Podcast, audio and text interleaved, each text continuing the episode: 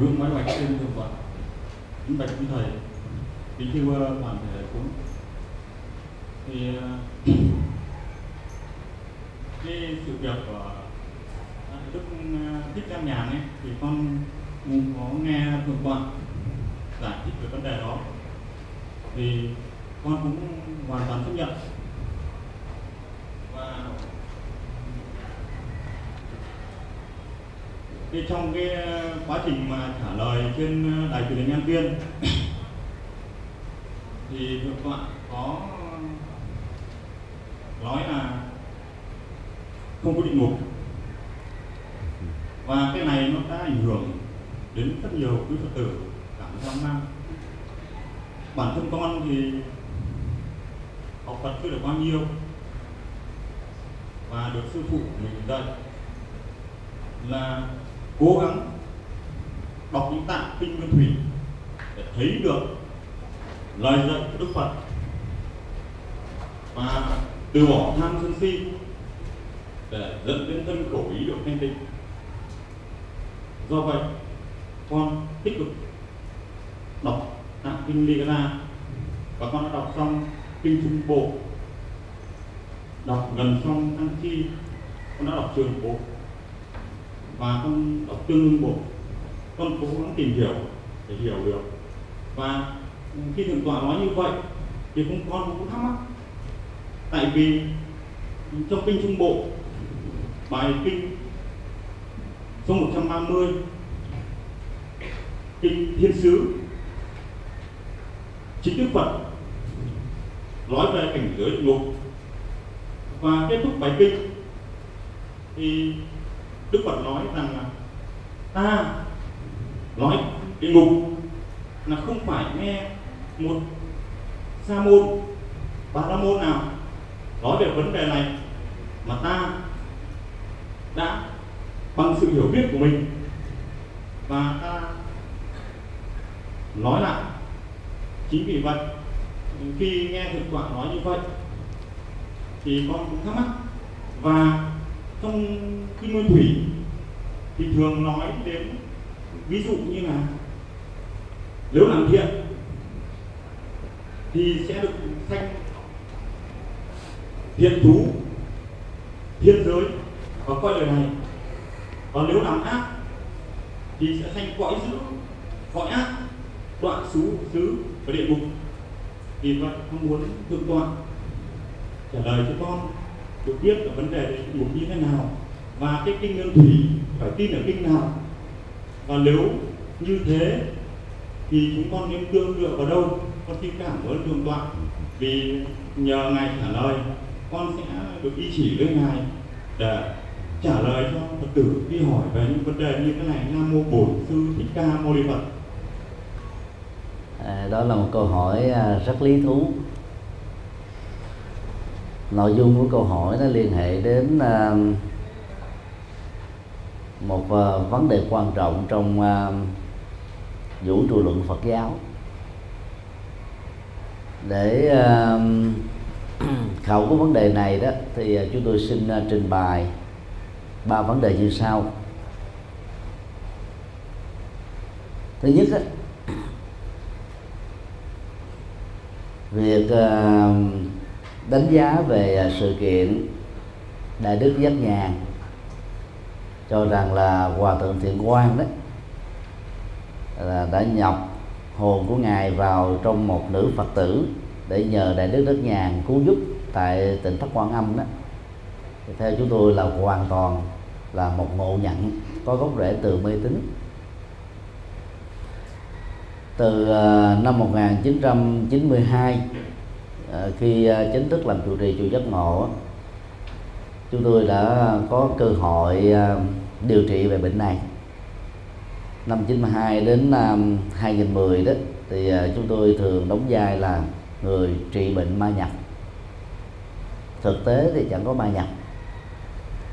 Nhưng mà phải đóng vai như thế và có một bài giảng như thế thì quần chúng người ta mới à, quảng bá nhau dẫn dắt nhau khi à, có người thân mình dướng vào bệnh này.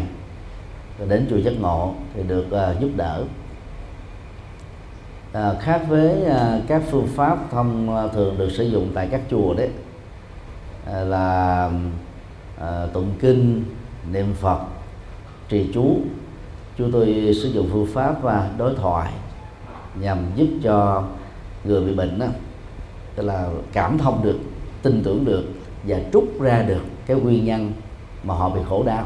Theo nghiên cứu chúng tôi đó, nó gồm có các nhóm là do sử dụng ma túy ờ, rượu bia quá nhiều, mất ngủ về đêm, là thất bại, thất nghiệp ờ, khánh tặng tài sản, thất tình, bị ruồng bỏ, bị bất hạnh trong hôn nhân ờ, trong quan hệ giới tính. Ờ, bị chà đạp nhân phẩm bị chì chiết chửi bới bị cưỡng bức tình dục vân vân. Thì đó là những cái ờ, nhóm nguyên nhân dẫn đến cái chứng bệnh mà dân gian thường gọi là ma nhập. Thực tế đó y khoa gọi là rối loạn tâm thần đa nhân cách. Đa nhân cách đó là đóng vai à, nhiều nhân cách. Mỗi một nhân cách đó được xem như là một người à, cũng giống như à, các diễn viên điện ảnh diễn viên sân khấu diễn viên kịch nói nhập vào một cái vai do yêu cầu của đạo diễn và diễn xuất theo nội dung của kịch bản. Rồi à, sau cái giờ diễn đó đó họ diễn cái vai thật của họ. Thì cái đó là là người bình thường.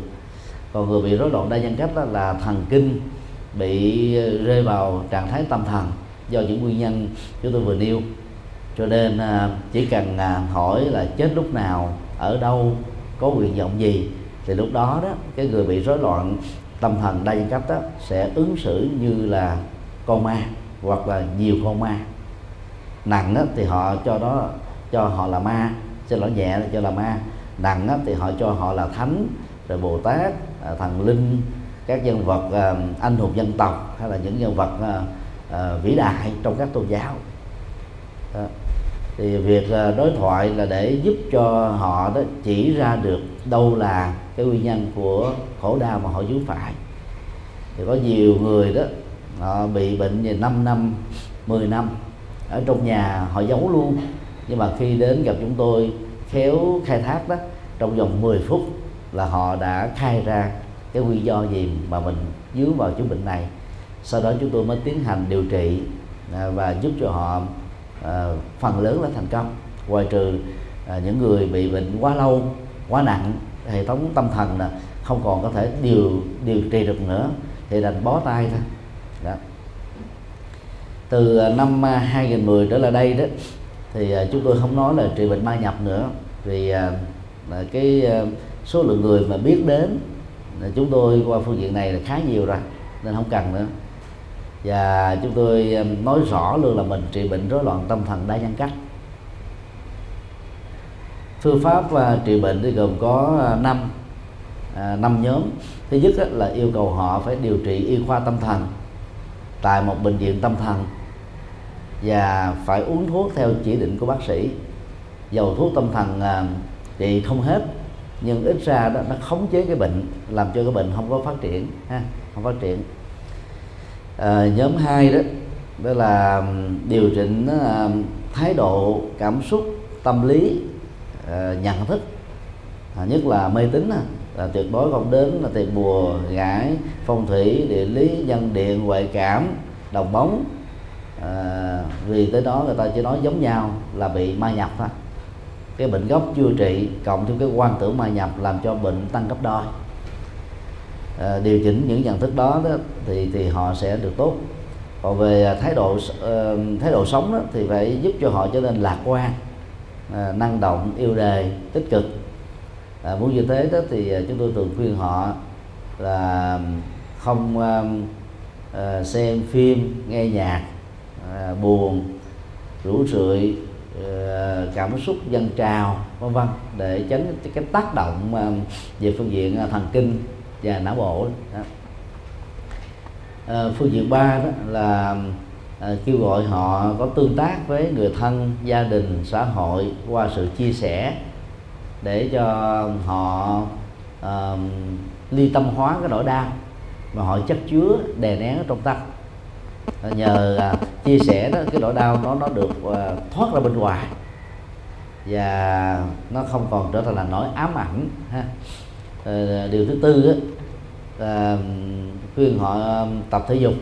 Tức là huấn luyện là thể chất một loại thể dục nào đó có vận động toàn thân bao gồm mà yoga rồi thái cực quyền à, thể dục thẩm mỹ à, hoặc là các loại thể thao.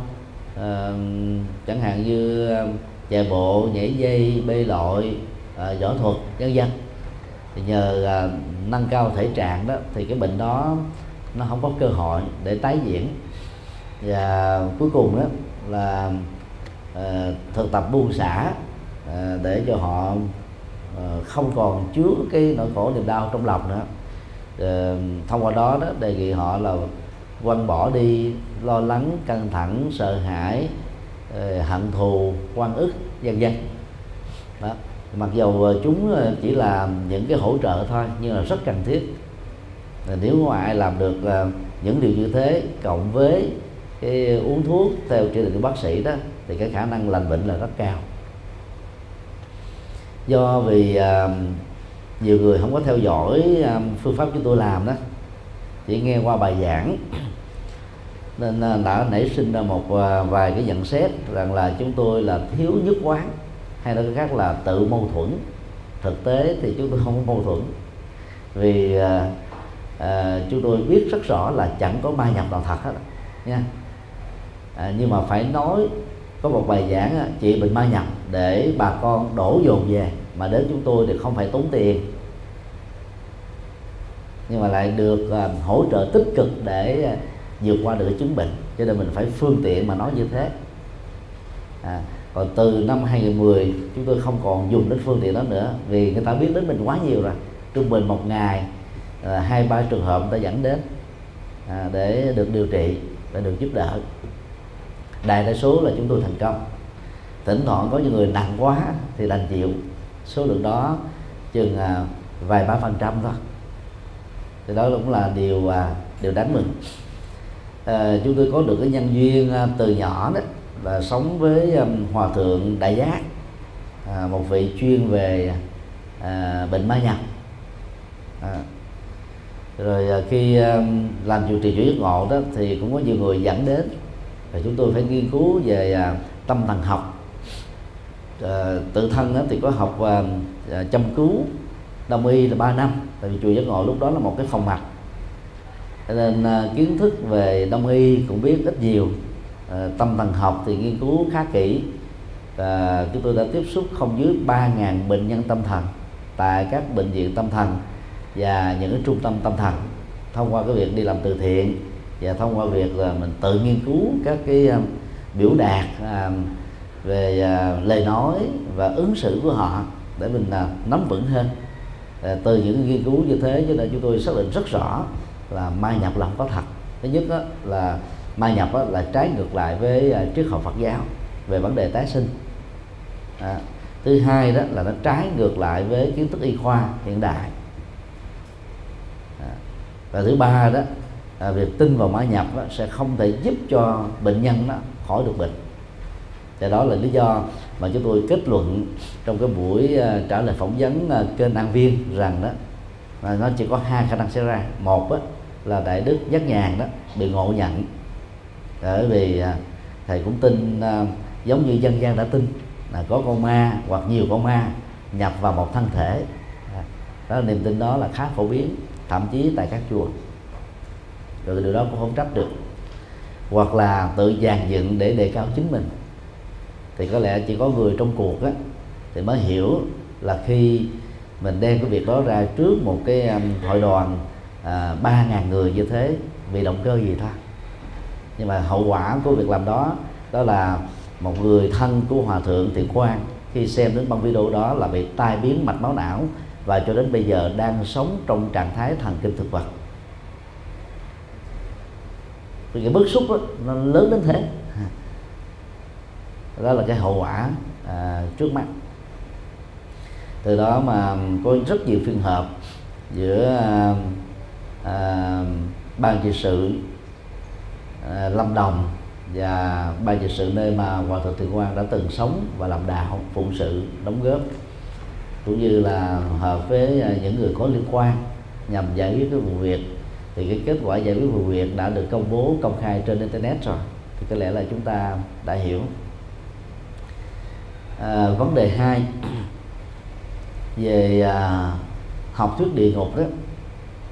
Nếu chúng ta dựa vào kinh điển như à, một đại đức vừa nêu đó, thì trong các kinh từ Bali đến A Hàm và Đại thừa đều có nói giống nhau là có cảnh giới địa ngục trong kinh tạng Bali đó, ngoài kinh Trung Bộ, thỉnh thoảng xuất hiện ở trường bộ và tăng chi thì trong tiểu bộ kinh đó, có trọn một tác phẩm nói về ngạ quỷ.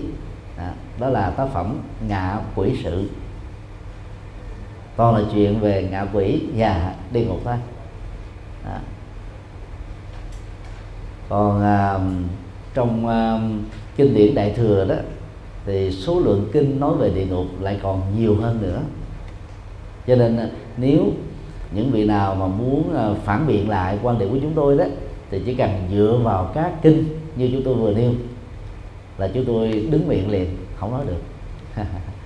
Dựa vào kinh là là khó tại vì kinh có đề cập như thế. Nhưng mà tại sao chúng tôi giữ quan điểm là địa ngục không có thật? Là bởi vì à, theo các nghiên cứu ha, cái khái niệm địa ngục xuất hiện vào trong à, các bản kinh đó vào khoảng thế kỷ thứ năm. Và, và năm thế kỷ sau khi Đức Phật qua đề còn trước đó nó không có. Còn mục đích là à, học thuyết địa ngục này được đưa vào trong à, à, các kinh từ à, Bali đến Đà Hà và Đại thừa đó thì à, chúng tôi là có à, chia sẻ gián tiếp trong đây đó các bài giảng nay xin lặp lại. Đó là nhằm giáo dục các thành phần mà chúng tôi tạm gọi là điếc không sợ súng cùi không sợ lỡ thấy quan tài chẳng đổ lệ vào tù ra khám đó, coi như là chuyện ăn cơm bữa và chẳng có chi. Tức là cái cái cái ờ, cái lương tri ở người đó đó nó nó không còn sức để sống nữa. Người ta à, thấy à, cuộc đời của mình nó lắm đêm tội lỗi quá rồi bây giờ có làm thêm nữa thì cũng chừng lắm là tội tử hình thôi. Khi mà nghe biết đến à, cảnh giới địa ngục trong đó có địa ngục vô gián đó trừng à, phạt của người đó chết đó là hàng tỷ lần hoặc là anh n lần từ à, à, thời khắc này cho đến là nhiều kiếp về sau người ta phải nổi da gà rợn tóc gái để à, phải hồi đầu không dám tiếp tục là làm liều mạng nữa à, cái mục đích giáo dục của nó là tính răng đen. thời à, à, quá khứ đó tức là khoảng thời điểm à, thế kỷ thứ nhất thứ hai trước tây lịch khi mà học thuyết này có mặt ở trong đạo Phật đấy nó là cái giai đoạn mà kiến thức của con người về à, vũ trụ nói chung và mọi thứ xung quanh đó là còn rất là non nớt. Cho nên à, các cái vay mượn đó và những cái à, học thuyết như vậy đó có giá trị răng đe là người ta sợ và người ta phải bỏ ác để làm lành thôi. Thế là giá trị giáo dục đạo đức của học thuyết địa ngục là điều mà chúng ta không thể phủ định được. Rất nhiều người không hiểu được việc này cho nên à, tấn công chúng tôi hoặc bằng lời thuyết giảng trong băng hoặc là nhận xét ở trên mạng nói rằng là chúng tôi à, là người làm đã phá hệ thống đạo đức Phật giáo. Nói như thế thì hơi phiến diện à, thiên cực à, và nó không phản ánh đúng được cái, à, cái cái những gì mà chúng tôi chia sẻ. Nếu mà nói dạy về đạo đức học chúng tôi là một trong các tu sĩ dạy nhiều nhất. Nếu mà nói về về về à, à, cõi âm hay là tái sinh à, thì chúng tôi cũng là cái người giảng dạy nhiều nhất hiện nay. Nếu mà nói dạy về tịnh độ tông gồm kinh uh, vô lượng thọ quán vô lượng thọ kinh a di đà niệm phật ba la mật thì có lẽ hiện nay trong các dẫn tư, chúng tôi là người duy nhất giảng hết. Còn nói về những cái ờ, vấn đáp mà về tịnh độ chúng tôi giảng không dưới 100 đề tài. Thì đâu có lý gì mà mình đi đả phá. Phật giáo là một nền minh triết là tuyệt vời. Tán vô không hết. Ờ, Hay đâu mà dốt nát đến độ phải đi đả phá. Người ta ngộ nhận đó mà. Người ta thấy cái gì mà nói khác với những gì mình đã biết đã nghe đã đọc. Thì thói quen của con người đó gì là phản ứng lại. Giống như cái cơ thể có một hệ thống kháng thể và vật lạ được đưa vào đó thì trước nhất đó là hệ thống kháng thể này nó khoanh dùng lại để cho cái vật lạ đó không có cơ hội thâm nhập thêm không có lan rộng ra trên toàn cơ thể. Thì à, quan điểm của con người nó cũng giống như hệ thống kháng thể vậy đó nó là kháng thể văn hóa kháng thể tri thức kháng thể tôn giáo kháng thể triết lý. Nó khoanh dùng lại tất cả những cái dữ liệu thông tin mà nó khác với những gì mà mà mà con người sở hữu nó đang à, hoặc đã chấp nhận. Cho nên à, chúng tôi rất là thông cảm với những cái à, phản hồi và những cái chống đối thậm chí rất là cực đoan à, quy trục à, rất là thiển cận phiến diện thành kiến ác cảm nhiều lắm chúng tôi đọc nhiều nhưng mà cứ à, à để cho tâm mình à, thản nhiên thôi chứ không có trả lời lại vì không có thời giờ để làm hết tất cả các việc đó. Trong thời khoa học hiện đại này đó thì à, kiến thức con người ngày càng được nâng cao. Và do đó theo chúng tôi đó đã đến lúc chúng ta không nên tiếp tục vay mượn các học thuyết đó nữa. Bởi vì trên 170 quốc gia đó, chúng ta thấy tối thiểu là 30% các quốc gia đã bỏ án tử hình này và đến một lúc nào đó, theo dự đoán của chúng tôi là ít nhất là là 50% các quốc gia, rồi đến 70% 80% thậm chí đến một thời điểm nào đó, có thể 100 năm sau 150 năm sau, án tử hình là bỏ hết. Vì người ta tin rằng là con người có thể thay đổi tích cực được. Giết con người đó chỉ làm cho người đó không lây lan nỗi khổ niềm đau thôi, chứ không chuyển hóa cái gốc rễ khổ đau của họ. Là người có cơ hội đi thuyết giảng 10 lần tại các trại giam. 5 lần ở trại giam K20 huyện Dòng Trơm tỉnh Bến Tre, cho 2.100 phạm nhân và 5 lần ở trại giam Sơn Phú 4 cho 5.500 phạm nhân về tội phạm ma túy. Thì chúng tôi hiểu rất rõ là những phạm nhân đó có cái tiềm năng thay đổi tích cực rất lớn. Có điều là chúng ta chưa có à, uh, tưới tẩm cho các cái hạt giống thay đổi đó nó có cơ hội được uh, làm mới chính họ thôi. Do cái thể chế do cái quan điểm uh, về tội phạm học uh, của thể chế mà hiện nay đó cái việc mà À, thuyết giảng trong các trại giam hướng dẫn thực tập thiền thực tập niệm phật thực tập sám hối thực tập ăn chay thực tập và chuyển nghiệp đó, trong các trại giam chưa được diễn ra tại Việt Nam. Do vì à, có bối cảnh như thế và tin rằng là đến lúc nào đó đó các cái án tử hình bỏ hết cho nên chúng tôi nghĩ rằng là cái học thuyết địa ngục để răng đe đó nó không còn cần thiết nữa không còn cần thiết nữa và do đó chúng ta không nên tiếp tục sử dụng cái vay mượn à, mà các tổ sư Phật giáo trong quá trình biên tập kinh điển đó đã sử dụng từ à, các tôn giáo khác.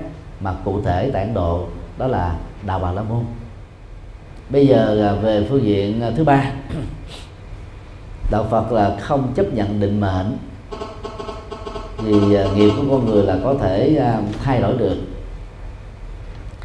đạo Phật không chấp nhận số phận an bài vì các nỗ lực nghiệp bắt đầu từ tự do ý chí, tức là chetana nó diễn ra thường xuyên, tác động bởi môi trường giáo dục giáo dục và phổ thông, giáo dục tôn giáo giáo dục triết học, hoặc là chủ nghĩa kinh nghiệm cá nhân.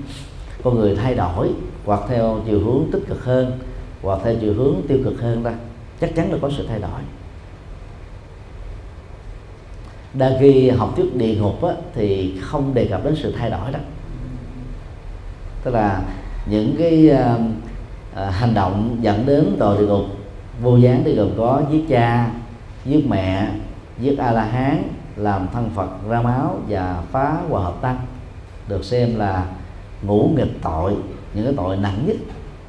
Ngược lại với cái dòng đạo đức ngược lại với cái dòng văn hóa làm con người thì đó là những cái tội mà thời đức phật đó nó là nặng. Như bây giờ có nhiều người giết cha giết mẹ về sau người ta vẫn trở thành là người tốt được chứ. Do sự chuyển nghiệp. Hơn nữa đó giờ đức phật đâu còn. À, nên là mất hết một cái loại hình này. À, tìm a la hán thời này cũng rất là ít cho nên cái loại loại hình nghiệp đó nó cũng giảm đi thêm một phần nào đó nữa rồi phải không à, lỡ mà có tạo cái tội ngũ nghịch đó mà phải bị hành hạ ở dưới địa ngục, đến dài chục kiếp, dài trăm kiếp, bị chảo dầu sôi rồi bầm chặt à, chết đi, sống lại rất nhiều lần. Nếu cái đó mà có thật đó, thì mấy ông mà dưới địa ngục còn ác độc hơn cái người mà phạm tội ngũ nghịch đó. Ngũ nghịch ta giết con lần người ta phải bị giết lại đến cái đến hàng vạn lần nhân quả nào chấp nhận được như thế? Không thể đâu có. Đang khi các hành động thiện của con người thay đổi liên tục thay đổi theo hướng tích cực. Và nếu uh, gieo trồng uh, trong uh, kiếp sống hiện tại này những cái nghiệp mà thay đổi tích cực đó đó thì nghiệp cũ quá khứ sẽ được kết thúc. Vì nhân quả nó diễn ra theo cái cơ chế sao? Các nhân đối lập đó, sẽ loại trừ nhau cái còn lại là kết quả. Tại đỉnh núi linh thú khi uh, vua a sà thế trải qua cái khủng hoảng tâm lý do giết cha Đức Phật đã nói với ông như thế này à, trên đời thì có hai hạng thánh nhân. Hạng một đó, từ lúc sinh ra đến lúc qua đời đó, chưa từng tạo tội. Hạng thứ hai đó đã từng có tội về luật pháp lỗi về dân sự nhưng nhận thức đó là một lỗi lầm cho nên cam kết không tái phạm trong tương lai. Nỗ lực gieo nghiệp thiện để kết thúc đó thưa đại dương giữa hai thánh nhân vừa nêu hạng thánh nhân thứ hai là cao quý hơn. Ý đức phật muốn nói rằng là cái tội lỗi đó như là một thuộc tính của người phàm thể là con người phàm thì có thể bị dướng vào tham lam à, giận dữ si mê cố chấp dẫn đến à, nhiều hành vi phạm pháp ngược đạo đức. Chuyện đó có thể xảy ra ở bất cứ nơi đâu thời điểm nào. Nhưng quan trọng là nhận thức và thay đổi nó thôi. Chứ chúng ta đâu có nghe thấy bất cứ một cái bài kinh nào mô tả về cái cuộc tiếp kiến lịch sử đó nói rằng là, là đại dương sẽ bị đọa địa ngục a tỳ không có. Đưa vật là khích lệ. Và nhờ đó đó a sở thế từ một kẻ ác nhân thất đức trở thành một bậc minh quân. Giáo dục đạo đức nó nằm ở chỗ là giáo dục khích lệ cái thiện. Còn giáo dục răng đe đó là hù dọa cho người ta sợ. Giáo dục hiện đại trên thế giới này đó, người ta khích lệ nhiều hơn và ta đang bắt đầu tiếp cận gần với đạo Phật một cách tình cờ. Còn răng đe nó không có hiệu quả nữa. Ai làm cha mẹ thì thấy rất rõ. Nhà mình à, đặt ra một cái à, cái cái mệnh lệnh răng đe đó, con cái sợ thôi và ám ảnh chứ nó không cảm thấy thoải mái. Ờ, còn mình khích lệ đó thì chúng ờ, thoải mái hơn. Bây giờ chúng ta thử à, phân tích một cái sự kiện ở tại Hàn Quốc nha. Cha mẹ Hàn Quốc á, thường khích lệ con em của mình nội dung như sau. Nếu năm nay con thi đậu từ hạng nhất đến hạng 10 mẹ sẽ thưởng cho con giải phẫu thẩm mỹ. Phần lớn cha mẹ Hàn Quốc đều nói thế. Lý do tại sao? Vì cái do gen di truyền đó người Hàn Quốc nào cũng hô và xấu. Thì một người Hàn Quốc đẹp thật sự là hiếm lắm. Cho nên đó người Hàn Quốc mới tuổi thơ thôi 10 tuổi mười mấy tuổi đã giải phẫu thẩm mỹ rồi. Để uh, khắc phục cái hô cái xấu trên gương mặt. Và cha mẹ đã tạo ra một cái cơ hội khích lệ cho nên các cháu không thấy áp lực. Nỗ lực mà học tốt hơn thì được thưởng mình đẹp hơn còn nếu mình không được thì cũng không mắc mắc cái gì. Bây giờ chúng ta hãy đối chiếu cái sự kiện giáo dục đó với một cái gia đình mà cha mẹ đưa ra một cái áp lực như thế này. Con nên nhớ gia tộc chúng ta đó từ nhiều thế hệ toàn là tiến sĩ hay là những nhân tài đỗ đạt rất là cao. Nếu con á, mà bị rớt năm nay là con đừng bao giờ nhìn mặt cha mẹ nữa thì ông bà tổ tiên mình đổ cao kệ ông bà tổ tiên mình chứ. Có đứa đứa con cháu của mình nó có học dở có sao đâu. Học mặc dù là cái con đường làm nghiệp ngắn nhất, nhưng nó không phải là cái con đường duy nhất. Rất nhiều tỷ phú chả có bằng cấp gì. Đã có cái kinh nghiệm thực tiễn, người ta không cần cái kinh nghiệm lý thuyết. Người ta vẫn thành công được. Tuy nhiên, giáo dục vẫn là con đường tốt nhất. Bây giờ mình à, đặt ra cái cái áp lực đó đó đứa con nó mệt liền. Đậu thì nó chẳng được cái gì. Đậu tú khoa cũng thế thôi. Gia tộc này biết bao nhiêu đề được như thế.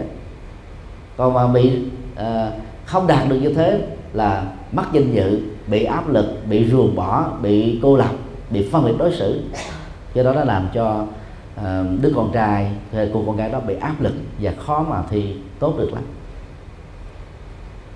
Theo dõi các cái world cup mặc dù chúng tôi không có thích đá banh à, qua báo chí đó thì thấy đó khi mà phạt luôn lưu đó suốt luôn lưu đó, nếu đạo đạo diễn xin lỗi à, nếu à, à, cầu thủ nào xuất sắc thế giới mà cho suốt cái quả quả bóng đầu tiên thì cái người huấn luyện đó là không có kinh nghiệm. Thì cái áp lực nó đổ dồn lên cái cái cầu thủ này quá lớn. À, anh ấy mà có xuất vào thì cũng bình thường vì là siêu sao thế giới xuất vào khung thành 16 mét thì quá dễ. Không có gì để đáng tăng dựa nhưng mà nếu xuất không vô thì anh ấy là được sẽ là nguyên nhân của sự thất bại của toàn đồng đội. Còn cho một cái anh cầu thủ thường thôi. Đá cái trái đầu tiên anh ấy sẽ cảm thấy là rất danh dự. Nếu xuất không vô thì bình thường tại tôi chưa phải là người nổi. Mà xuất vô một cái là tên tuổi của anh đó là khẳng định với cuộc đời. Cho nên đó, cái phấn chấn tâm lý đó nó làm cho anh ta nó xuất bánh xuất, xuất bóng nó tốt hơn. Để đưa ra một cái ví dụ như vậy để chúng ta thấy là giáo dục răng đe nó chỉ có tác dụng nho nhỏ đối với những cái thành phần gọi là gần như không sợ tội lỗi là gì nữa. Còn đại đa số đó áp dụng răng đe là không có tác dụng không có tác dụng nó gây áp lực thôi. Chúng tôi tin rằng là đức phật không giáo dục răng đe đức phật giáo dục và à, chuyển nghiệp. Vì ngài thấy được tiềm năng phật tính ở mọi chúng sinh là ngang nhau. Dầu đang sống trong à, các nguyên nhân khổ đau tạo ra khổ đau cho người khác nhưng mà phật tính đó chưa từng mất đi. Cho nên đến lúc nào đó đó nếu có được cái môi trường tốt giáo dục tốt hướng dẫn tốt thì con người đó bắt đầu quay đầu hướng thiện ra. Và phát xuất từ động cơ này à, trong à, nhiều bài giảng khi được hỏi chúng tôi đã mạnh dạn trả lời rằng là địa ngục không có thật. Và chúng tôi biết rất rõ khi nói việc đó nó tạo ra cái cú sốc rất lớn. Và phản ứng của những cú sốc đó là gì? Chống đối lại người đã nói như vậy. Người ta cho rằng là ông này cả gan dám chống lại lời Phật phỉ bán lời Phật. Và người ta còn ghép tội đó là ông này truyền bá cái phi đạo đức. Về nếu không có địa ngục thì làm sao mà giáo dục được? Mà có nhà tù mới giáo dục được. Ở các cái trường học người ta cũng cần đề cập đến nhà tù đó. Người ta chỉ giáo dục cái hướng thượng đó là con người người ta đi theo cái hướng đó rồi. Cho nên nó là quan điểm về giáo dục thôi. Cho nên là ai nói có địa ngục thì chúng tôi cũng không bao giờ nói đến. Tại vì ta dựa vào kinh. Và kinh nó nhiều lắm, hàng trăm bài kinh, chứ không phải một, hai bài cho nên là chúng tôi mới nói đó, nếu mà dựa vào kinh mà chúng tôi tin rằng chúng tôi đọc rất nhiều, thì chúng tôi phải đầu hàng. Bởi vì giải thích nó chỉ lòng vòng thôi, mà chứng minh về văn bản học, tác phẩm nào có trước, tác phẩm nào có sau, có trong giai đoạn nào không phải là điều quá khó với chúng tôi. Nhưng mà rồi nó sẽ làm cho một số người không có nghiên cứu về lĩnh vực này sẽ quan mang thêm nữa. Cho nên thường khi à, phản đối như thế, chúng tôi giữ trạng thái im lặng ra, không nói vì nó không cần thiết.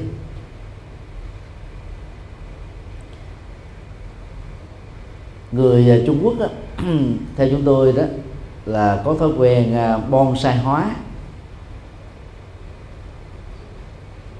về à, cuộc đời của Đức Phật. Cái niệm mười pháp giới đó theo chúng tôi không phải do Đức Phật nói.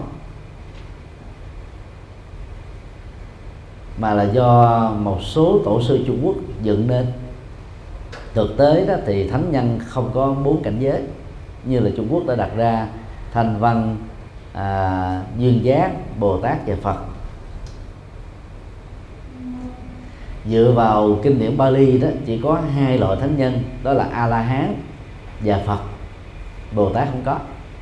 Dựa vào kinh điển đại thừa thì chúng ta có thêm loại hình Bồ Tát là ba nhóm này A La Hán là cái quả chứng mà người đạt được đó là kết thúc sinh tử luân hồi. Còn phương pháp để tu thì gồm có ba. Tu theo tứ diệu đế là nghe trực tiếp đức phật giảng tứ diệu đế mà giác ngộ được gọi là thanh văn. Còn tu uh, uh, duyên khể dọc là duyên khể đối với vũ trụ hay là duyên khể 12 mất sức đối với con người mà giác ngộ đạt được quả la hán đó, thì gọi là là là à, duyên giác. Còn ra đề sau thời Phật tu hoặc là 12 nhân duyên hay là tứ diệu đế mà đạt được quả la hán thì gọi là độc giác Phật. Đó là ba cách tu. Mà quả chứng là a la hán. Cho nên không thể nói là thanh văn à, là thấp hơn duyên giác. Như là cái cách mà Trung Quốc đã đặt ra. Cho nên nếu chúng ta muốn à, dùng khái niệm dung hòa đó thì chỉ có ba cảnh giới thánh thôi a la hán bồ tát và phật. Còn à, trong à, lục đạo đó thì thực tế không có đến à, sáu loại như vậy. Như chúng tôi vừa đặt giả thiết các mà là địa ngục là giáo dục đạo đức rồi dưới hình thức là răng đe cho nên không có thật. À, à, thiên á, là con người ngoài hành tinh atula cũng là con người ngoài hành tinh phước thì kém hơn chư thiên nhưng mà cao hơn con người trên hành tinh của chúng ta. Như vậy đó nhân atula và thiên đó là con người ở các hành tinh khác nhau. Và gộp chung vào nhóm con người ta. Còn Phật đó, thì có nhiều loại loài bò sát loài bốn chân loài hai chân loài có cánh loài dưới nước. Và Đức Phật khẳng định con người là động vật cao quý nhất như vậy động vật chúng ta có thể tạm à, liệt vào cái nhóm đó là đối lập lại với con người. Phước báo kém hơn con người do hậu quả của một lối sống thú tính. Và ngay cả học thuyết ngạ quỷ đó cũng à, được đưa vào về sau thôi. Bởi vì chúng ta biết là đạo Phật không chấp nhận có một à, cái thằng ngã gọi là áp nam như là đạo Bà La Môn đạo Phật cũng không chấp nhận có một cái linh hồn bất biến. Còn học thuyết đó, về ngạ quỷ là nó đối lập lại với quan điểm này. Nếu mà mình chấp nhận ngạ quỷ là có thật đó thì chúng ta phải thừa nhận rằng là à, có những người chết 5 năm rồi 50 năm 500 năm 5 ngàn năm thậm chí vô số năm đang vẫn còn vẫn vơ lang thang đây đó mà quỷ du liệt họ vào cái nhóm là 10 loại cô hồn. Đang khi Đức Phật khẳng định rất rõ đó là cái tâm thức này không thể tồn tại ngoài cái thân. Trở lại cái uh, học thuyết 12 nhân duyên của Đức Phật nói đó thì chúng ta thấy ba mắt xích đầu đó, nói về quá khứ và cái giao tiếp với đời sống hiện tại vô minh hành và thức. Nó ba chứ thực ra là một thôi chỉ có một cái thức. Gọi đủ đó là thức tái tục hay là à, thức tái sinh và và sở dĩ mà nó tái sinh là vì nó còn cái vô minh. Sở dĩ mà nó không mất đó là vì nó có cái vận hành sau khi chết đó, nó tiếp tục vận hành vào trong bào thai của người mẹ hay một giống cái. Mà theo tinh thần Phật giáo nguyên thủy là ngay lập tức sau khi chết. Tức là chỉ trong vòng một tích tắc thôi. Là có mặt rồi. Thì cái thức đó được gọi là thức là đi vào trong bào thai thì khi vào có mặt trong bào thai nó gọi là danh và sắc à, nama rupa. Thì danh sắc này đó, đó thực ra đó là một cái phôi cho đó tâm thức đó, rất là mờ nhạt. Và cái phôi đó rất là nhỏ trải qua 9 tháng 10 ngày. Thì à, cái phôi thai đó trở thành sự sống của một con người. Thì trong cái các mắt vừa nêu không có mắt sức nào Đức Phật đề cập đến cái thời gian 49 ngày như Phật giáo Trung Quốc và Việt Nam mình chủ trương trong ờ, luận tô xá của ngài Thế Thân và Subandhu đó, có đề cập đến à, bảy tuần thất, đó là học thuyết của ngài Thế Thân thôi. Dựa vào học thuyết này, Phật giáo Tây Tạng ờ, ờ, đặt ra một học thuyết mới là ba đô. Và chi tiết hóa từng tuần thất một, các hương linh trải qua cảnh giới như thế nào, sống như thế nào và hộ niệm như thế nào để họ được tái sinh. Và cũng dựa vào cái cái ờ, um, học thuyết đó mà kinh địa tạng đã được viết ở Trung Quốc. Kinh địa tạng có dữ liệu dân hóa của Trung Quốc nhiều hơn là dữ liệu dân hóa Ấn Độ. Và trong các kinh đại thừa kinh địa tạng là kinh đầu tiên nếu không nói là duy nhất đề cập đến 49 ngày bây giờ để dung hòa đi thì theo kinh địa tạng người chết á, trễ nhất là 7 tuần lễ phải tái sinh. Thì trong thời gian 7 tuần lễ chúng ta tạm gọi họ là ngạ quỷ. Vì chưa được à, tái sinh.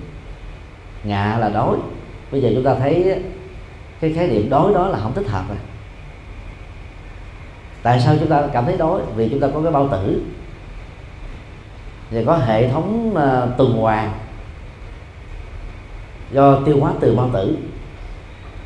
Bây giờ khi mình đã chết thì toàn bộ các cái hoạt dụng trên cơ thể từ bộ não tim à, bao tử lục phủ ngũ tạng đã ngưng rồi không còn thuộc về mình nữa.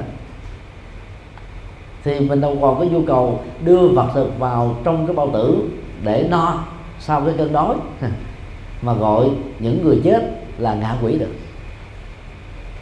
Từ việc gọi người chết là ngạ quỷ đó cho nên Trung Quốc à, đã mạnh dạng hơn đặt là cái, cái khái niệm là thân trung ấm. Gắn thêm cái chữ thân vào. Mà vốn tâm thức làm gì có thân và từ đó đó nó làm cho người ta mới ngộ nhận thêm rất là nhiều thứ khác. Là sau khi chết đó, người mà chưa được siêu đó thì sẽ có một cái thân tồn tại. Và nếu không cúng cho họ họ sẽ bị đói bị khát giống như con người. Đó là những thứ được đưa vào về sau thôi thì nói những thứ này thì nó nó nó tạo ra cái phức tạp. Bị, bị ngộ nhận bị quy trục rất là nhiều. Nhưng mà nhân à, câu hỏi chúng tôi nói rộng thêm. Như vậy là theo chúng tôi đó là chỉ có hai cảnh giới thôi. Con người và động vật thuộc về cảnh giới phàm. Có à, ba cảnh giới thánh đó là a la hán à, bồ tát và phật có à, năm pháp giới chứ không phải là 10 pháp giới như là của trung quốc đặt ra. Còn nếu mà dựa vào kinh đó, thì chúng ta không thấy có 10 pháp giới rồi. Nhưng mà à, à, sáu nẻo luân hồi là có ở trong kinh. Ngay cả trong kinh Bali kinh Na Hàm hay kinh Đại thừa đều có hết. Còn mục đích của nó là để nhằm giáo dục thôi cho nếu mình chấp nhận là có hương linh đó thì chúng ta thấy học thuyết đó nó mâu thuẫn trực tiếp với học thuyết vô ngã mà Đức Phật là một tự giác chúng tôi tin rằng là ngài không bao giờ mâu thuẫn. Chỉ có đệ tử của ngài mấy trăm năm sau khi ngài qua đời đó, thêm việc a, việc b vô vì mục đích giáo dục gì đó, làm cho người ta ngộ nhận rằng là đức phật mâu thuẫn. Còn bản thân đức phật với tự giác, ngài không hề mâu thuẫn. Vì mâu thuẫn là còn vô minh. Dầu là vi tế. Ờ, trong nhiều văn giảng thì chúng tôi hài hòa, không nói như là những gì mà mới nói bây giờ. Và theo quan điểm của chúng tôi chết là tái sanh liền ngay lập tức. Thôi nghiệp sẽ làm công việc đó. Không có người nào đứng ra sắp xếp. Vì có người đứng ra sắp xếp sẽ có cơ hội bị lũng đoạn bị hối lộ bị trì hoãn. Các thầy các sư cô và các phật tử nên à, đọc lại cái quyển à, à, di lăng đà vấn đáp mà bản dịch uh, hán việt thường gọi là kinh na tiên tỳ kheo gọi tắt là kinh na tiên. Năm 94 đó chúng tôi à, đã đưa cái bài kinh na tiên bản chữ hán vào trong cái quyển kinh tùng hàng ngày do chúng tôi biên tập gồm 49 bài kinh. Thì cái quyển à, cái cái bài kinh đó, đó nó có những cái nội dung rất là hay. Nói về bản chất của tái sinh thầy Na Tiên là đại diện cho Phật giáo Nguyên Thủy. Trình bày những quan điểm này rất là sâu sắc. À, trong đó có một cái câu chuyện à, ngụ ngôn mà thầy Na Tiên đưa ra như sau. Có một tử tù hai ngày nữa là đối diện với à, à, sự tử hình. Đến là nỉ phán quan là cho tôi cơ hội cuối về thăm cha mẹ, vợ con, những người thân. Vì tôi thấy tôi có lỗi với họ, được thăm họ, nói những lời mong họ tha tha thứ cho tôi đó, mới làm cho lương tâm của tôi được nhẹ nhàng.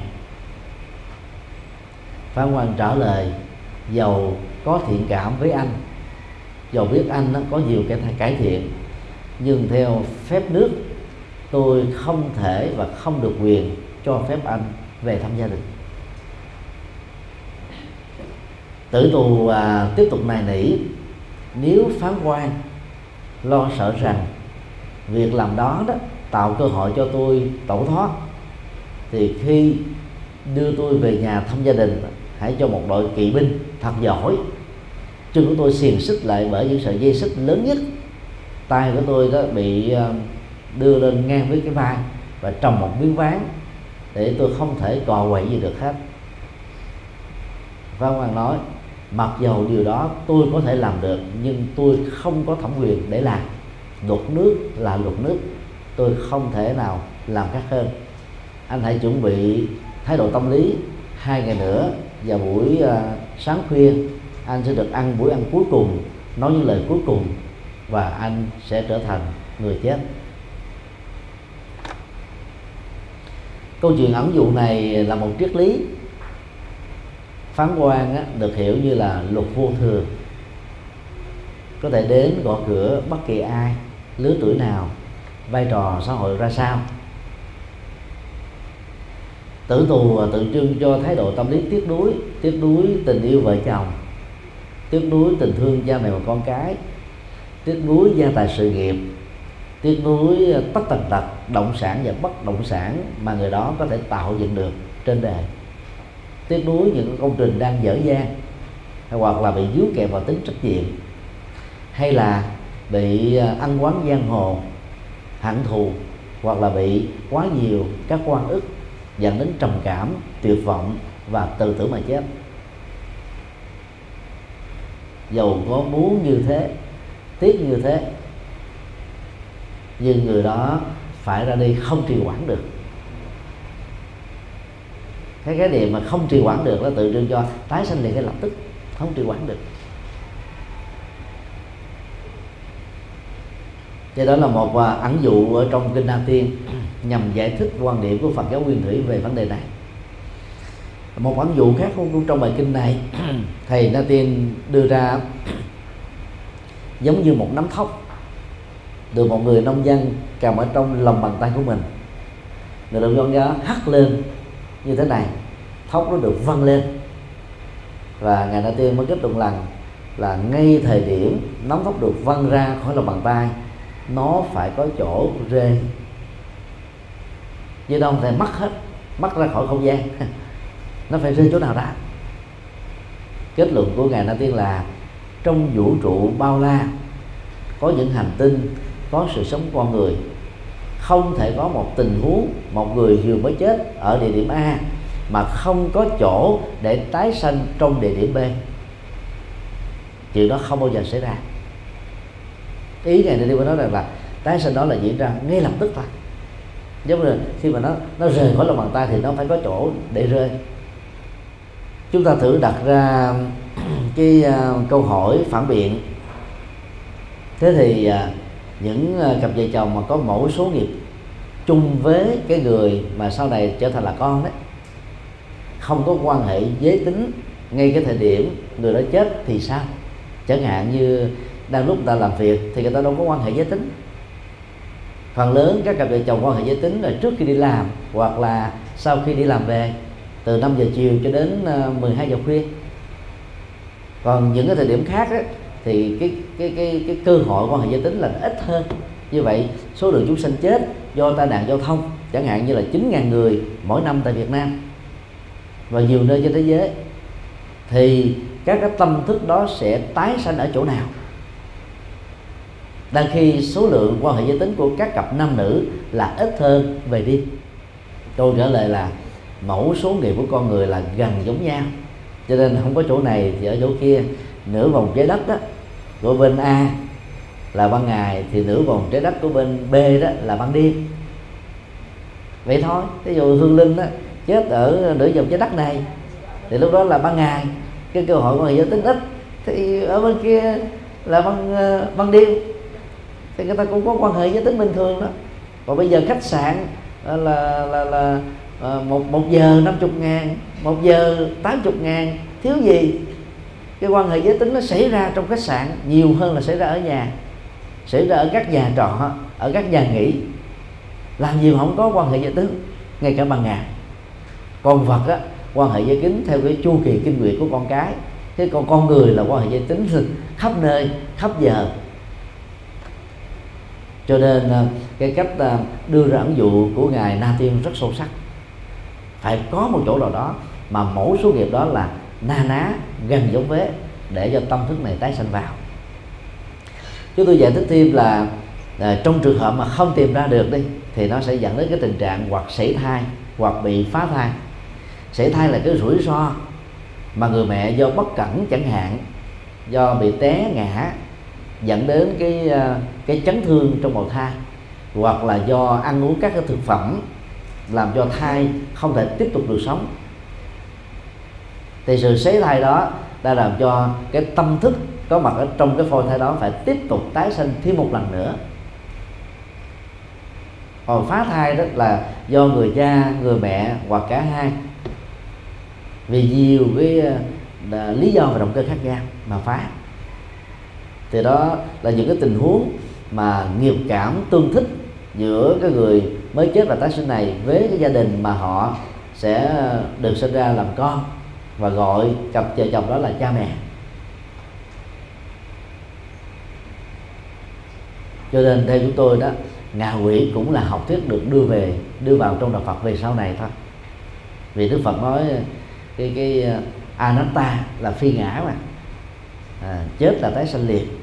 Rồi trải qua quá trình lịch sử phát triển Phật giáo nhiều học thuyết mới đã được ra đời. Không phải học thuyết nào cũng chuẩn không phải học thuyết nào cũng hay nhưng mà vì cái tế nhị giữa các uh, trường phái Phật giáo đem ra phân tích đôi lúc bị ngộ nhận và hiểu lầm. Do đó chúng tôi khuyên đó các quý phật tử đừng quá chú trọng hộ niệm sau khi chết.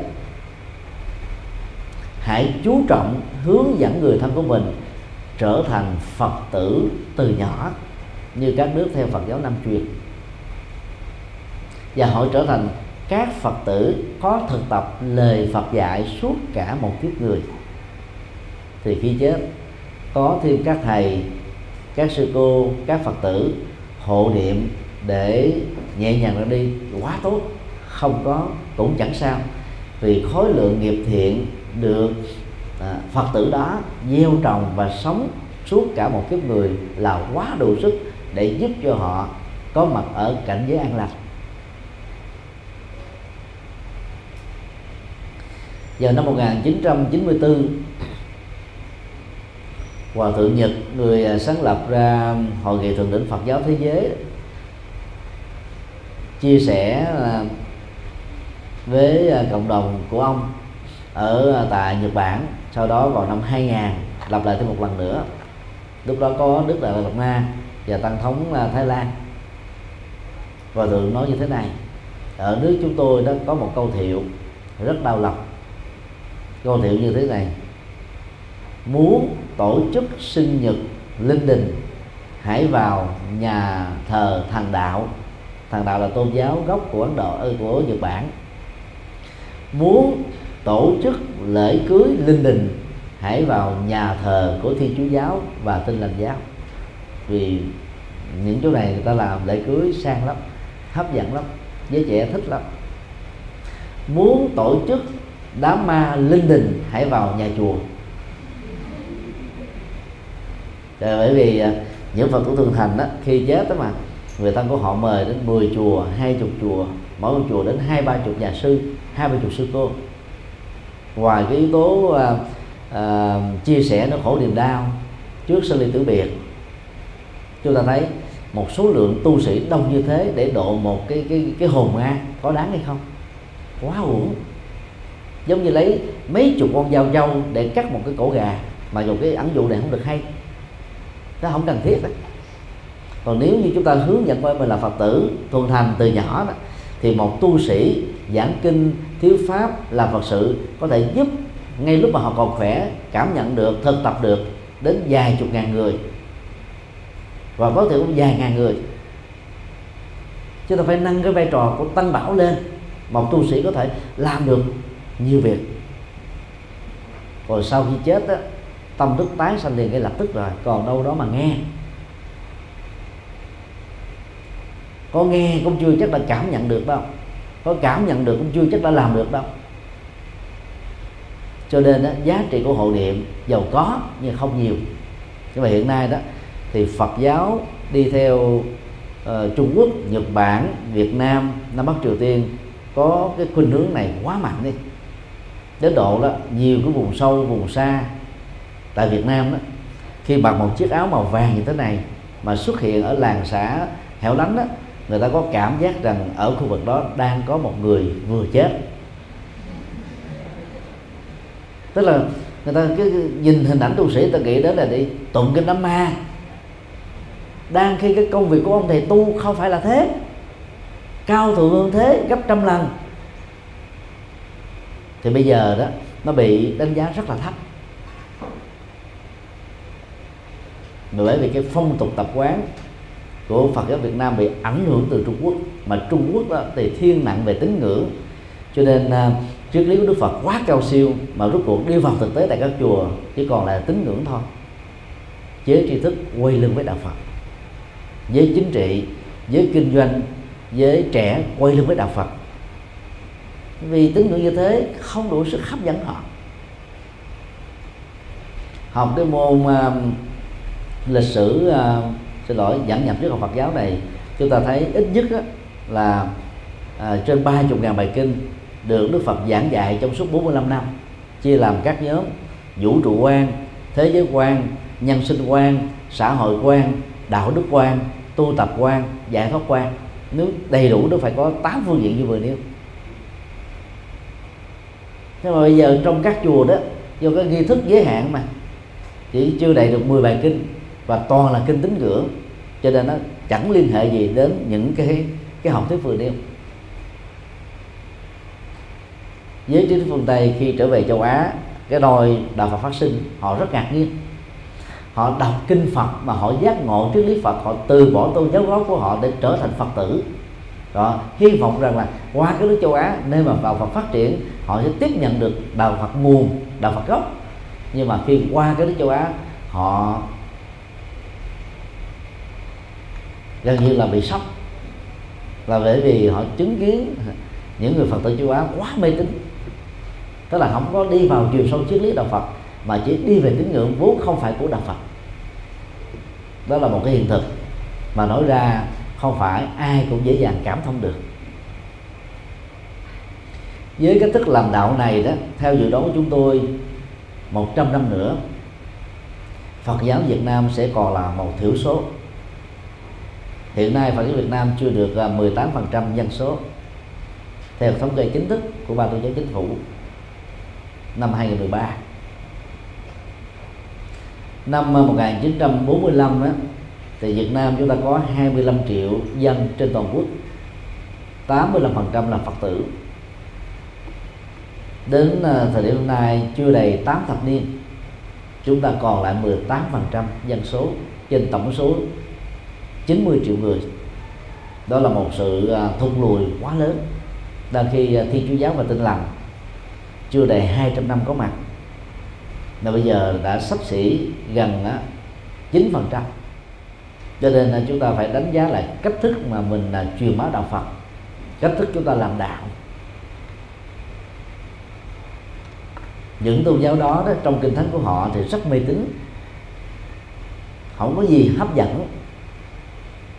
Nhưng mà vì nhờ một cái kiến thức của các tu sĩ nhất là lãnh đạo Vatican và linh mục nào cũng có tối thiểu là hai bằng cử nhân. Họ có một cái kịch bản toàn cầu về những khóa lễ về cách thức à, giải thích kinh thánh. Cho nên đó, họ đã làm cho giới trẻ giới tri thức giới kinh doanh giới chính trị thích thú và trở thành tín đồ của họ. Còn hiện nay đó đại đa số là chúng ta phục vụ với bình dân thôi. Các chùa phục vụ với à, thất nghiệp với già với bệnh tật với chết còn giới tri thức giới trẻ giới ờ, chính trị giới kinh doanh, gần như là chúng ta không có quan tâm.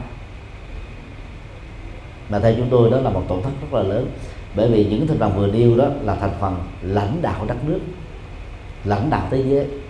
Họ có quần chúng riêng của họ họ có sức mạnh. Còn giới thất nghiệp giới già giới bệnh thì lực bất tòng tâm họ có muốn, họ cũng không làm được. Sau khi à, đức phật giác ngộ thì cái cách mà làm đạo của ngài là một chiến lược nếu chúng ta tạm sử dụng ngôn ngữ của con người. Từ giác đức phật thì quá siêu rồi, mình dùng ngôn ngữ của con người để mình dễ phân tích. Từ các tỳ la vệ đức phật đi ngang qua tỳ xá ly, học đạo với Alara và Uddaka tỳ xá ly cách là Kavalavastu nơi đức phật sinh ra lớn lên 29 năm á, khoảng 400 cây số. Đức phật từ tỳ xá đi đi về à, à, khu nước của hạnh thuộc về dương quốc ma kiệt đà dưới sự trị vì của vua tần bà sa la. Người ta rất là sợ cho nên là các cái nhà tư vấn chính trị của vua này đó đã sắp xếp một cái cuộc à, đại tế lễ được mô tả trong kinh trường bộ đó để cho uh, vua Tần Bà Sa La gặp thái tử Tất Đạt Đa giống như là tình cờ, thực ra nó là một cái sự sắp đặt. Và cái kịch bản sắp đặt ở tại đây đó đó là gì? Vua Tần Bà Sa La sẽ dâng hiến nửa giang sơn ma kiệt đà cho thái tử tất đạt đa để thăm dò, thám thính, gọi là ý định chính trị của tất đạt đa như thế nào. Bởi vì người ta nghe đồn đãi, bởi nhà tiên tri lỗi lạc nhất ấn độ, đó là a tư đà, rằng nếu à, làm vua thì tất đạt đa sẽ trở thành chuyển luân thánh vương. Mà hiểu theo cái đen là ông vua có khả năng thống nhất giang sơn 16 tiểu bang ấn độ về một mối. Mà kiệt đà là tiểu bang lớn nhất lúc bây giờ, mạnh nhất lúc bây giờ. Trung tâm văn hóa tâm linh, giáo dục chính trị, kinh tế của ấn độ cổ đại. Tất đạt đà đã thể hiện thái độ không bận tâm đến, không màng đến không mặn mòi gì đến. Vì con đường của ông đó là tâm linh, giải quyết vấn nạn nỗi khổ niềm đau của kiếp người, chứ không phải là cái ngai vàng. Nhà vua mới cảm thấy nhẹ nhõm. Khi chia tay nhau, vua tần bà sa la đó đề nghị tất đạt đa, nếu ngài giác ngộ, nhớ về độ tôi trước nhất. Đức phật gật đầu, trên thực tế đức phật đã không làm. Lý do tại sao không làm? Đức phật không phải là quỵt lời hứa. Đức phật nghĩ tưởng đến hai vị thầy khai tâm, arara và Uddaka, sau khi giác ngộ. Một người chết một tháng, một người chết một tuần trước khi Đức Phật giác ngộ. Đức Phật liền nghĩ đến năm anh em kiều Trần Dương ngài đi quốc bộ 250 cây số để độ những vị này. Đó là một chiến lược. Vì Sanat lúc bây giờ đó là cái đầu đi vào sông Hằng. Mà sông Hằng là trung tâm văn hóa tôn giáo lớn nhất của bà la môn giáo lúc bấy giờ. Tại sao phải độ năm năm kiều trần dư kiều trần dư là nhà tiên tri trẻ nhất trong số các nhà tiên tri đón đến đức phật. Ông lớn hơn đức phật khoảng 26 tuổi. Vì ông quá giỏi cho nên là vua tình phạn đã giữ ông lại với triều đình. Và sau đó đó, biệt phái ông đi núi, đi tìm đức phật để làm bạn của ngài, để giữ giữ ngài rồi à, bốn ông còn lại là bốn chính trị gia. Rồi cũng được biệt phái, cuối cùng họ chẳng những không thuyết phục đức phật quay trở về hoàng cung, mà họ đã trở thành bạn đức phật. Sau đó đức phật độ gia xá và năm bốn thương gia, tức là giới thương gia, ha. Rồi đức phật à, về ma kiệt đà độ ba năm ca diếp là ba lãnh tụ bà la môn lỗi lạc nhất kéo theo sau đó là một ngàn một trăm mấy chục đệ tử của ba vị này cũng trở thành đệ tử xuất gia của đức phật. Rồi đức phật mới độ tăng bà sa la là giới chính trị. À, vì tăng bà sa la lúc đó là đệ tử của ba năm ca diếp bảo trợ các hoạt động tôn giáo của ba năm ca diếp. Và bây giờ nếu đức phật giữ lời hứa độ vua tăng bà sa la thì đức phật trở thành đối thủ của ba năm ca diếp. Về phương diện quyền lệ tôn giáo thôi chứ là phân tích cái cái cái kiểu của con người chút xíu. Để mình thấy rõ là trong 6 tháng đầu và rộng hơn nữa là 3 năm sau khi giác ngộ đó Đức Phật độ với trí thức với ờ, uh, thương gia với uh, tôn giáo với chính trị Đức Phật chưa có độ với bình dân. Thì với bình dân là toàn là thuộc hạ của những thành phần này thì có được các thành phần lãnh đạo chức bu này đó, là mình có được, mà toàn bộ các thành phần của chúng. Nhưng mà ngày nay đó, chúng ta đi ngược lại của hướng đó, chúng ta chỉ chú trọng độ với bình dân. Người bình dân đó là, phần lớn là thất nghiệp. Người ta mới đi chùa nhiều. Đang khi các tôn giáo khác ta làm ngược lại, ta bắt buộc từ nhỏ, nam nữ gì cũng phải đi nhà thờ, đi đền thờ còn chúng ta đã không có bắt buộc. Cho nên thành phần đi chỉ là bà già, phần lớn là chị em phụ nữ. Và nghề nghiệp là thất nghiệp hoặc là nghề nghiệp không quan trọng. Chúng ta đánh mất các cái sức mạnh của các thành phần còn lại. Kết làm đạo này sẽ làm cho Phật giáo bị thiên về tín ngưỡng. Và hoạt động của các tu sĩ đó nhắm vào cái mục đích là an ủi thôi. Gần như là chúng ta không mạnh dạng đưa các bài kinh triết học của Đức Phật cho quần chúng. Rồi chúng ta tự đặt ra các học thức phương tiện. Sợ là họ không hiểu nổi cho nên phải hạ đạo Phật xuống thấp cuối cùng rồi đó chúng ta một, truyền bá một đạo Phật quá thấp.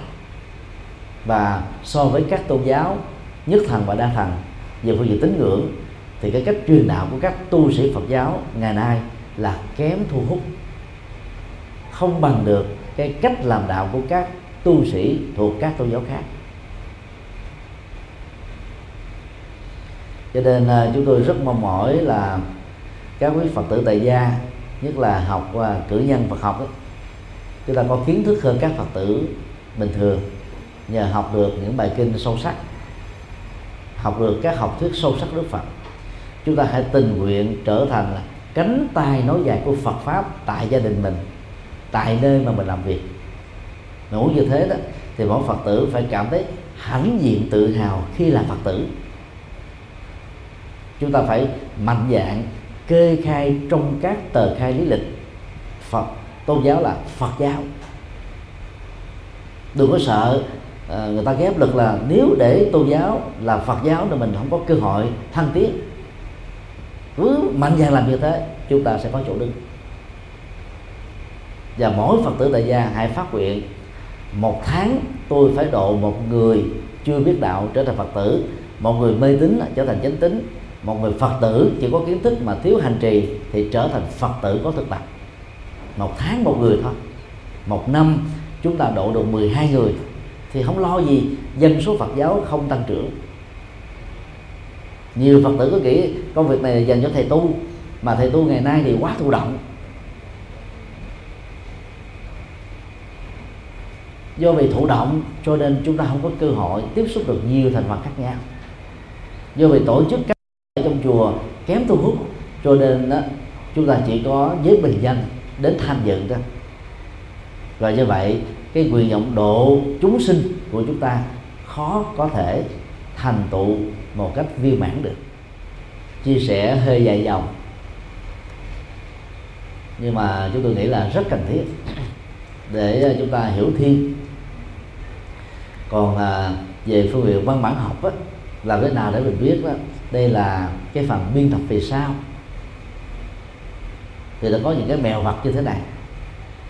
Mỗi một uh, chính thể trong một giai đoạn lịch sử nào đó đó có những cái thuật ngữ mới có những cái chủ trương mới luật lệ mới. Vậy từ đó nó làm thay đổi ngôn ngữ. Và dân phạm mới nó được phát sinh từ ngữ mới nó được xuất hiện đó là cái mấu chốt. Để chúng ta dựa vào đó biết rằng là cái phần này được biên tập về sau chứ còn thời điểm đầu là nó chưa có chẳng hạn như uh, nếu à, uh, 300 năm về sau chúng ta đọc một cái tác phẩm uh, thời kỳ xã hội chủ nghĩa tại Việt Nam mà tác phẩm đó không có để năm xuất bản thì những cái từ như là bức xúc quyết chiến quyết đấu quyết liệt hay là tranh thủ chỉ cần thấy những cái từ đó chúng ta có thể biết rằng là cái thời điểm ra đời sớm nhất của nó là năm khoảng 40 của thế kỷ 20 cho đến hết cái giai đoạn xã hội chủ nghĩa. Cái giai đoạn đó có thể là vài chục năm hoặc là trăm năm hai trăm năm tùy. Nhưng mà ta có thể giới hạn được cái, cái thời điểm sớm nhất. Và bằng cách này đó người ta đã nghiên cứu và thấy là kinh à, pháp hoa đó giai đoạn đầu chỉ có hai 25 phẩm thôi. Thế kỷ thứ nhất uh, tây lịch đó nó có 25 phẩm thôi. Rồi về sau này trở thành là 26 rồi 27 rồi 28 phẩm phổ môn quan thế âm là được đưa vào về sau. Đối với dân bản học để giúp cho chúng ta biết được điều đó. Cho nên nếu à, chịu khó đối chiếu với bốn cái giống chủ đề khai thị ngộ nhập mà tăng ngữ đó là gì? Phật chi kiến. Thì chúng ta sẽ thấy là kinh phổ môn về cái phẩm à, đà la ni, vân vân. Tức là ba phẩm được đưa về sau này đó, nó không thuộc về cái giống khai thị ngộ nhập nào hết á. Nó có một cái chủ đề hoàn toàn khác. Tức là nó lạc quẻ với toàn bộ chủ đề chính của kinh pháp hoa. Cho nên đó là nói sơ để chúng ta thấy là bằng phương nghiên cứu chúng ta có thể truy được hết. À, những tác phẩm ra đời trước chúng ta trên 20 thế kỷ hoặc là trên 10 thế kỷ 15 thế kỷ chúng ta đều có thể chứng minh được một cách tương đối. Cái đó không khó. Dưới góc độ nghiên cứu. Nhưng mà vấn đề đó là giải thích thế nào để cho quần chúng hiểu được mà không ngộ nhận chúng ta là những người nói ngược kinh phỉ bán đạo phật chống đối đạo phật người ta dễ dàng ghép tội mình lắm. Người ta chẳng cần biết động cơ của mình là gì. Mình nói có đúng hay là sai thấy nói khác với cái gì ta đã biết là, là ta chống rồi do đó mong rằng là khi ờ, chúng ta nghiên cứu về môn trước triết học Phật giáo đó thì chúng ta thấy là ngoài cái phương diện tín ngưỡng thì những phương diện ờ, mà môn này dạy chúng ta đó là những đóng góp rất to lớn của Đức Phật.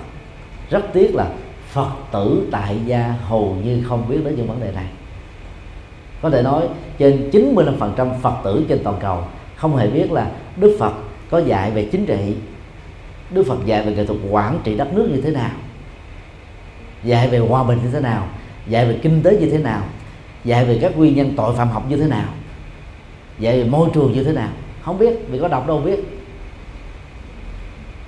Chỉ có đọc, chỉ có thực tập, chưa đầy 10 bài kinh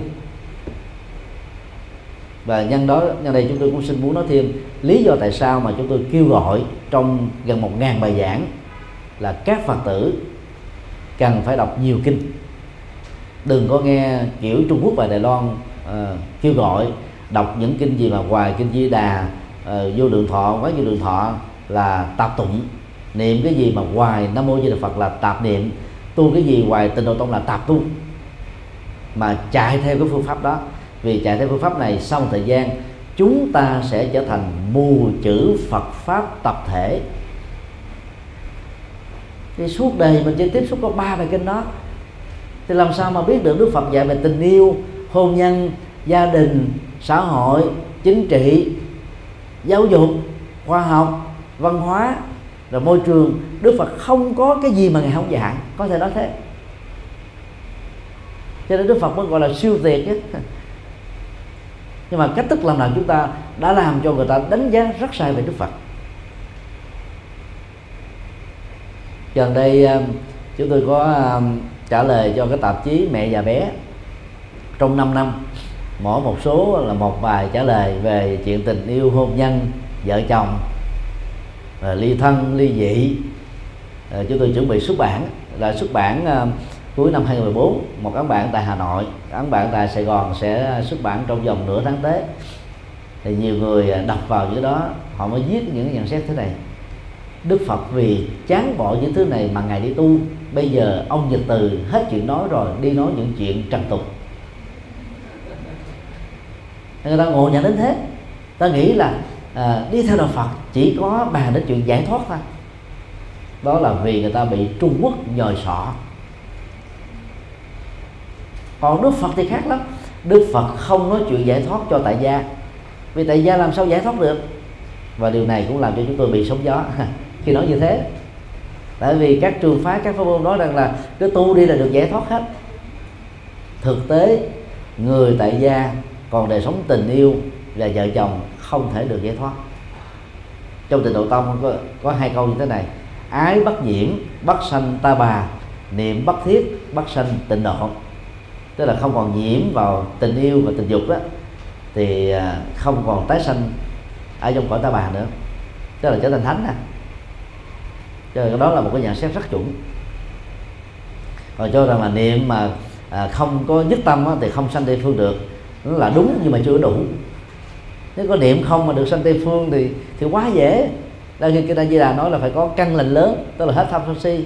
Có công đức lớn là Phật sự thiện sự và từ thiện xã hội có nhân duyên tốt lớn là tạo môi trường hoàn cảnh cho người, người cùng tu rồi có pháp âm lớn. Nó còn phải có thêm bốn yếu tố nữa chứ nó phải có chánh niệm không mà đủ. Cái bài tam tự quy mà phật tử việt nam mình đọc tụng mỗi ngày đó trong đó phần thứ hai đó à, tự quy pháp đưa người chúng sinh thâm nhập kinh tạng trí tuệ như hải. Hai câu sau là đáng nhớ. Thâm nhập vào kho tàng kinh Phật dạy để có được trí tuệ như biển lớn. Chứ còn có ai dạy mình là thâm nhập nhất kinh hay là thâm nhập tam kinh đâu? Thâm nhập kinh tạng. Kinh tạng là cả một kho kinh. Bao gồm kinh điển à, a hàm, kinh điển nikaya rồi kinh điển đại thừa. Hiện nay chỉ có tu sĩ làm việc đó. Các phật tử, nếu không đi học như thế này cũng không biết được đức phật dạy nhiều kinh đến thế cho nên là chúng tôi à, à, kêu gọi các quý phật tử đọc nhiều kinh càng tốt. Còn pháp môn của trung quốc đặt ra đó là chỉ lấy một bài kinh cho đến ba bài kinh làm cái cửa đi vào phật pháp đó. Cho nên nó không đủ. Do vì không đủ chúng ta không biết được đức phật dạy những vấn đề tình yêu. Đức phật dạy à, bảy loại vợ. Để nhắn nhủ chúng ta cũng có bảy loại chồng và loại vợ lý tưởng nhất đức phật khích lệ đó là vợ và chồng là bạn đồng hành của nhau. Nếu như các phật tử tại gia mà biết được bài kinh này thì gia đình của họ hạnh phúc biết như nào? Đức phật từ bỏ con đường tại gia không có nghĩa là đức phật không dạy những điều để người tại gia được hạnh phúc. Do vì chúng ta truyền bá một đạo phật giải thoát mà quần chúng ít biết đến đạo phật. Người xuất gia còn giải thoát chưa nổi tu các cụ kiệu tu trọn thời gian. Trong một không gian tâm linh thích hợp có bạn đồng tu có thầy hướng dẫn có trường lớp đào tạo mà còn rất đài lịch địch.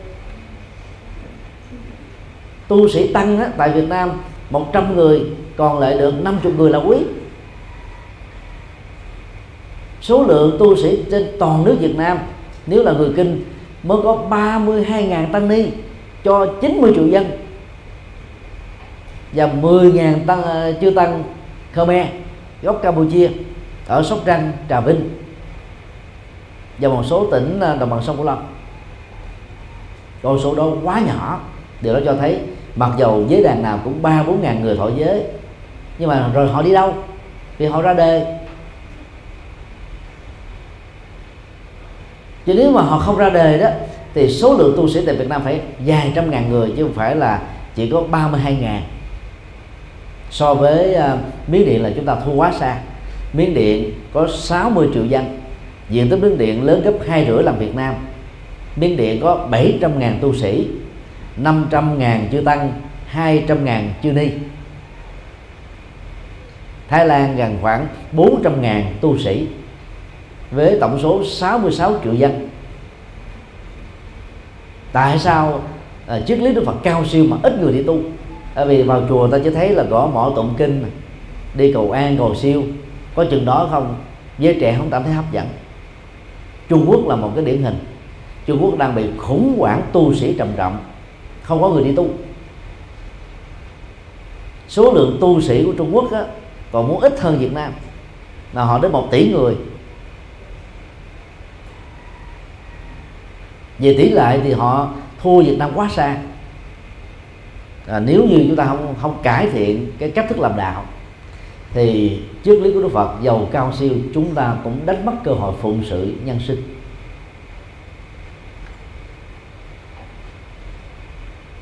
Chúng tôi thường là kêu gọi à, các thầy các sư cô à, học và học viện hoặc là những nơi mà chúng tôi có cơ hội đến à, chia sẻ đó là đừng có mong có quần chúng sớm. Bởi vì để có quần chúng á, không có khó, chỉ cần truyền hóa mê tín, người ta đến hàng loạt. Hoặc là nói về cái chuyện mầu nhiệm, người ta đến hàng loạt. Hoặc là đưa ra những cái học thuyết là làm đơn giản, làm dễ dãi mà có được thành quả cao là người ta đến hàng loạt. Mà không cần phải đầu tư nhiều. Nhưng và rồi, chúng ta phải chịu trách nhiệm nhân quả về những gì chúng ta làm. Cho nên à, phải hướng dẫn phật tử hiểu đạo phật chuẩn. Còn việc họ làm được không là tùy. Để chúng ta với tư cách là người hướng dẫn, chúng ta không cảm thấy rai rất lương tâm. Là mình nói chưa chưa chưa chưa chưa hết được vấn đề. Hoặc là tự xưng mình là thánh nhân, hay là a la hán hay là bồ tát hay là phật sống. Người mới tính đến với chúng ta ào ào đùng đùng. Nhiều và đông vô số. đó không phải là cách mà đức phật khích lệ chúng ta làm. Điều mà đức phật dạy chúng ta là hãy chiều bá trí tuệ. Bởi vì trí tuệ dẫn đường soi lối rất là tích cực.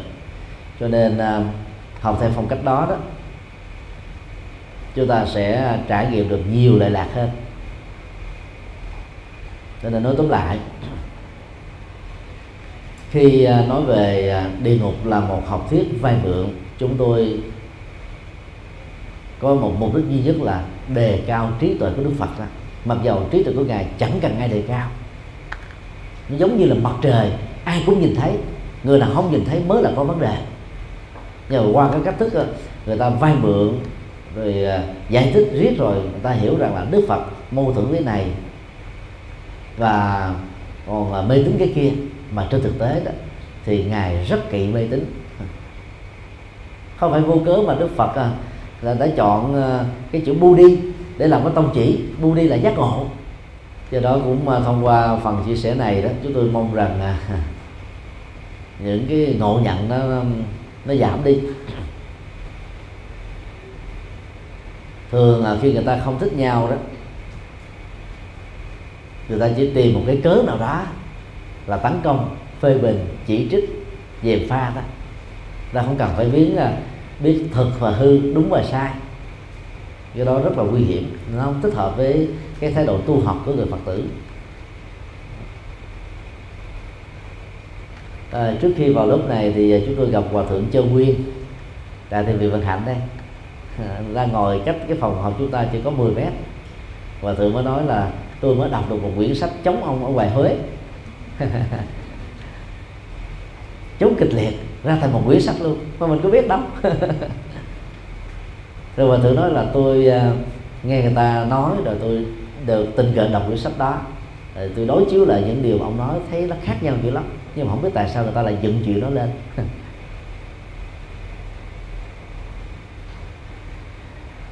Còn trong các diễn đàn mạng, nhất là ở hải ngoại đó, thì trong vòng à, hai tháng qua đó, người ta chống đối thảo vào các diễn đàn và khi à, chúng tôi à, có viết một cái bài đính chính ha đăng ở trên đạo Phật ngày nay đó nhiều người có thêm đọc. Tức là gửi cho họ cái bài đính chính đó họ có thèm đọc luôn. Rồi họ tiếp tục họ chống họ chống vô cái cái ngộ nhận mà họ đang biết. Vậy đó. Thì có một cái bài của à, trang web Lotus Production. À, ghi cái tựa là trở về đạo Phật nguyên chất để phụng sự nhân sinh trong bài này nó khoảng chừng 4 trang thì cái đoạn đầu tiên á, là giới thiệu về cái bài giảng mang cùng tên của chúng tôi tại tỉnh sách trung tâm mùa an cư năm 2014 rồi sau đó anh ấy nói những quan điểm của riêng anh ấy. Nhưng mà người đọc á vì người ta đã nghe cái bài hoặc ta biết đến cái tự bài giảng của chúng tôi người ta nghĩ rằng bài đó do chúng tôi viết mà đầu người ta ký tên là Lotus Production người ta vẫn nói là thích nhân từ nói. Rồi cái đầu á là mười mấy diễn đàn. Mỗi diễn đàn dài trong người. Bắt đầu nhào vô thó mạ chửi bới mắng nhiếc à, ghép tội chụp mũ. Mà không thèm nghe cái bài mình nói là cái gì. Thời hiện đại này chỉ cần vô google gõ một cái nó ra hết mà cũng không thèm. Chúng tôi mới cho một phật tử đánh máy lại nguyên nhân cái bài đó. Là đưa hai cái đường link gốc video và audio trên google và youtube. Rồi viết một cái lời đính chính mà ta khó thêm đọc rồi tiếp tục chống chống dựa vào cái lời của cái ông a nào đó nói, chứ không phải mình nói. Thì đó cho thấy là cái à, cái cực đoan của con người ở đâu cũng có. Nếu mình không khéo làm chủ tâm ấy mà khi có cực đoan rồi, người ta tìm cớ để chống nhau thôi chỉ cần chẳng biết đúng và sai. Giống như các đảng phái chính trị, cái chức năng của họ là chống đảng đối lập.